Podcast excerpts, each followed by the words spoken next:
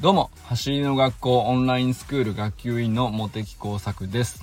普段は国立研究開発法人海洋研究開発機構の気象学者として研究論文を書いたり、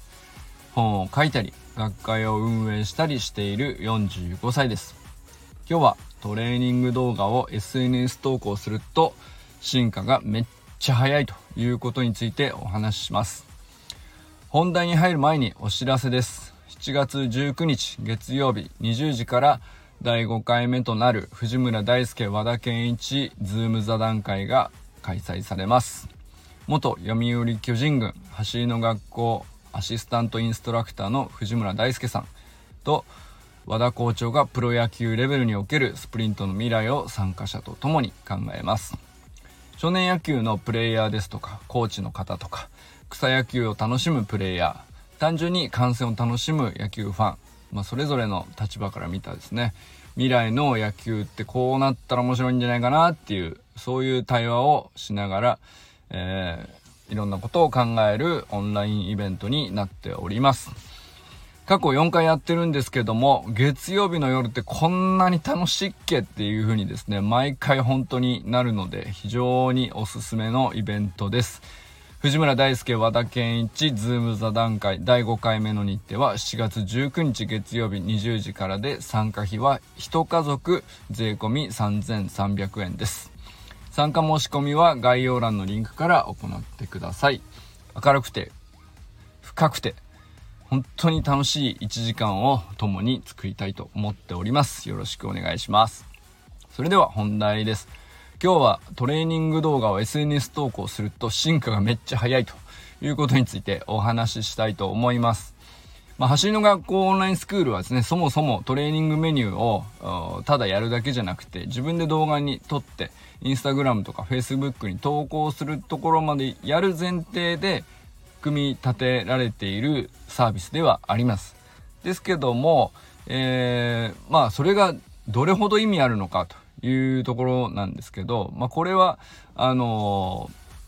ー、まあ、やってみた人しか検証のしようはないというところだと思うんですが、僕自身はですね、かれこれ1年ちょっとですね、ずっとトレーニング動画を投稿しておりまして、まあ、その数たるや多分かなり多い方なんじゃないかなと思います。っていうか、まあ絶対その投稿回数に関しては絶対一番ですね。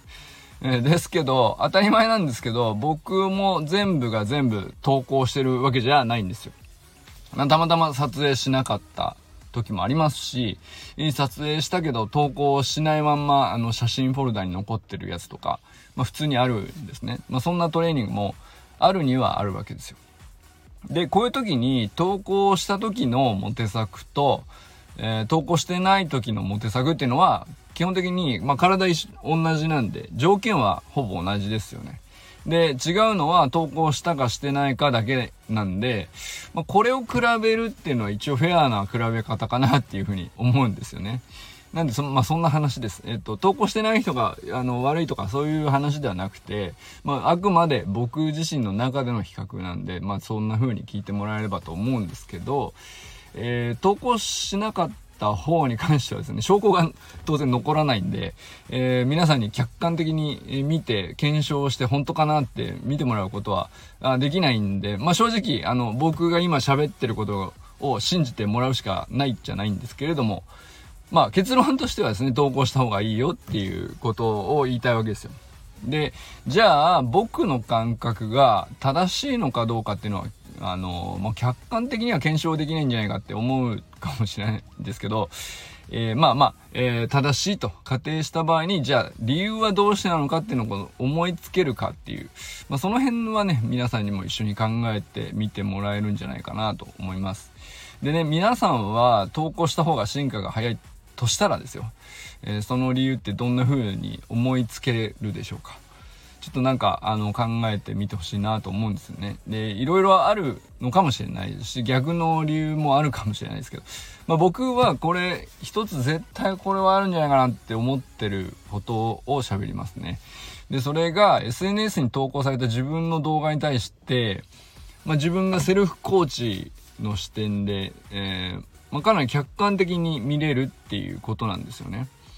で、これは、あの、じゃあ別に投稿しなくても自分の写真ホルダー内にあるものを見返せばできるっちゃできることなんですけれども、やっぱ投稿されてる動画って、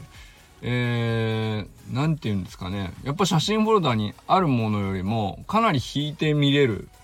ものなんじゃないかなって思ったりします。で、まあ自分のアカウントではあるんで自分は自分なんですけど、やっぱりちょっと客観的になれるような効果があるんじゃないかなと。で、あとですね、当然、あの SNS ってまあ時系列で過去に遡ったりできますけど、まあ、えー、例えばインスタグラムで1年前の投稿と今の自分とかって比較できるわけなんですよね。で、そうすると、え、ー、と、まあもちろん進化も見えやすいと同時に、今の課題ってこ、やっぱりここだよなっていうのがかなり気づきやすくなるんじゃないかなと思います。だから、1個の写真だけをとかですね、1個の動画だけを見て、あ、ここをもうちょっとこうしたいなって思うのももちろんできるんですけど、やっぱ時系列で辿ってった時に、次の課題ってこの辺がちょうどいいんじゃないかなって自分で設定しやすくなってくると思うんですよね。なので、できるだけやっぱり撮影はした方がいいですし、可能な限り SNS にも投稿した方が自分の成長を早めてくれる理由になってんのかなというふうにまあ僕はね、今のところそれを結構強く信じてるっていうお話でした。ということで、今日はですね、トレーニング動画を SNS 投稿するとシンクがめっちゃ速くなると思ってるという、うん、まあモテ作の、えー、信じてることについてお話ししました。それでは皆さん、これからも最高のスプリントライフを楽しんでいきましょう